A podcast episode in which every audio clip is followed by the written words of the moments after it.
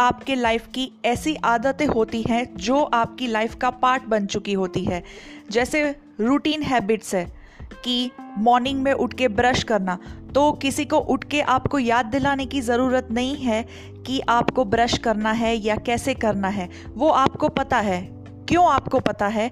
क्योंकि आपने वो ही सेम ब्रश बार बार कर लिया है, तो वो आपका सबकॉन्शियस माइंड का पार्ट बन चुका है, एवरीडे का टास्क बन चुका है। आपका जो सबकॉन्शियस माइंड है वो बेस्ट सर्वेंट है। तो सबकॉन्शियस माइंड जो भी फॉलो करता है वो कहीं ना कहीं कभी ना कभी आपने ही उसको फीड करवाया है।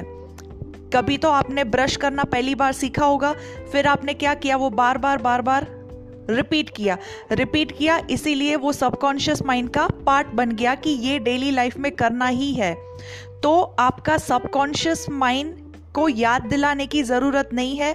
वहाँ पे कॉन्शियस माइंड की अवेलेबिलिटी हो या ना हो, ब्रश आपका हो ही जाएगा। तो इस तरह से जो भी पॉजिटिव थॉट्स आप अपने सबकॉन्शियस माइंड में फिट करते हो, रिपीट करते हो, चाहे वो अफर्मेशन हो, स्विच वर्ड्स हो, पॉजिटिव थॉट्स हो, तो क्या होता है कि वो आपके सबकॉन्शियस माइंड का पार्ट बन जाता है। फिर जब भी आपको नेगेटिव थॉट्स आता है तो वो पॉपअप करते हैं। अफर्मेशन है या तो फिर पॉजिटिव थॉट्स जो आपने अपने माइंड में डाले हैं, तो वो क्या करता है कि आपको मोटिवेट करते हैं कि नहीं, ये नेगेटिव थॉट्स को लंबे टाइम तक नहीं सोचना है, उसको कट करना है और रिप्लेस करना है विथ पॉजिटिव थॉट्स। इसीलिए बोलते हैं कि जैसा आप सोचोगे ऐसा ही आप बनोगे।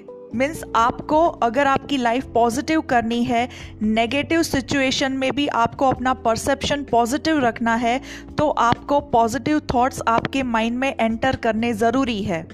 क्योंकि वो जब थॉट्स आप एंटर करोगे, बार बार रिपीट करोगे, तभी ही वो आपके सबकॉन्शियस माइंड का पार्ट बन जाएगा। जैसे आप जब स्टूडेंट थे, आप स्टडी करते थे, तो आपके पेरेंट्स, आपके टीचर्स आपको बताते थे कि रिवीजन करो, जितना रिवीजन अच्छा होगा इतना ही आपको याद अच्छा रहेगा और भूलने के चांसेस कम है।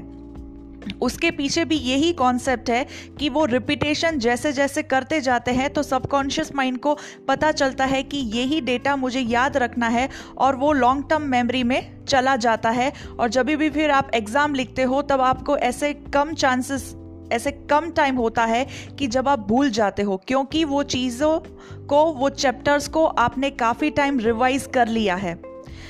फॉर एग्ज़ाम्पल, जब आप कार सीखते हो तो आप क्या करते हो कि स्टार्टिंग में आप कॉन्शियसली व्हीकल को ड्राइव करते हो, कार को ड्राइव करते हो, क्योंकि आपने नया सीखा है। मीन्स आप भूल जाते हो कि कभी ब्रेक करना है, कभी क्लच यूज़ करना है, कभी कौन से गियर में डालना है, वो सब। बट जैसे जैसे वो आप प्रैक्टिस करते गए, आपके वो सबकॉन्शियस माइंड में वो डेटा फिक्स हो गया कि कैसे कार को ड्राइव करना है। फिर चाहे आप फ़ोन पे बात करो, म्यूज़िक सुनो, कार में किसी दूसरे के साथ बात करो, फिर भी आप कार को चला सकते हो।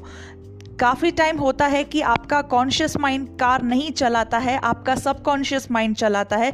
जब आप प्रैक्टिस कर लेते हो, इनफ प्रैक्टिस होने के बाद कार और व्हीकल काफ़ी टाइम आपका सबकॉन्शियस माइंड चलाता है, तो वो क्या होता है कि वो डेटा स्टोर हो गया है।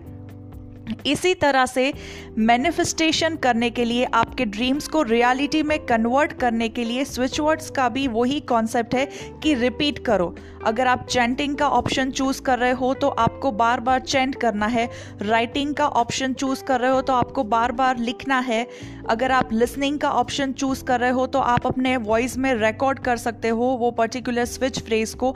फिर आप मॉर्निंग में और नाइट को सोते टाइम वो 28 टाइम्स सुन सकते हो। तो ये रिपीटेटिव प्रोसेस जब होती है तब वो आपके सबकॉन्शियस माइंड में एंटर होती है। फिर वो मैनिफेस्टेशन करने के लिए कॉन्शियसली आपको कोई एफर्ट्स डालने नहीं पड़ते, क्योंकि ऑलरेडी आपने एक्शन ले लिया है। एक्शन क्या लिया? तो आपने अपने सबकॉन्शियस माइंड में वो फिक्स किया। कैसे फिक्स किया? Through repetition. तो रिपीटेशन वो फिक्स हो गया, फिर सबकॉन्शियस माइंड ऑटोमेटिकली आपके ड्रीम्स को रियलिटी में कन्वर्ट करने के लिए प्रोसेस स्टार्ट कर देगा।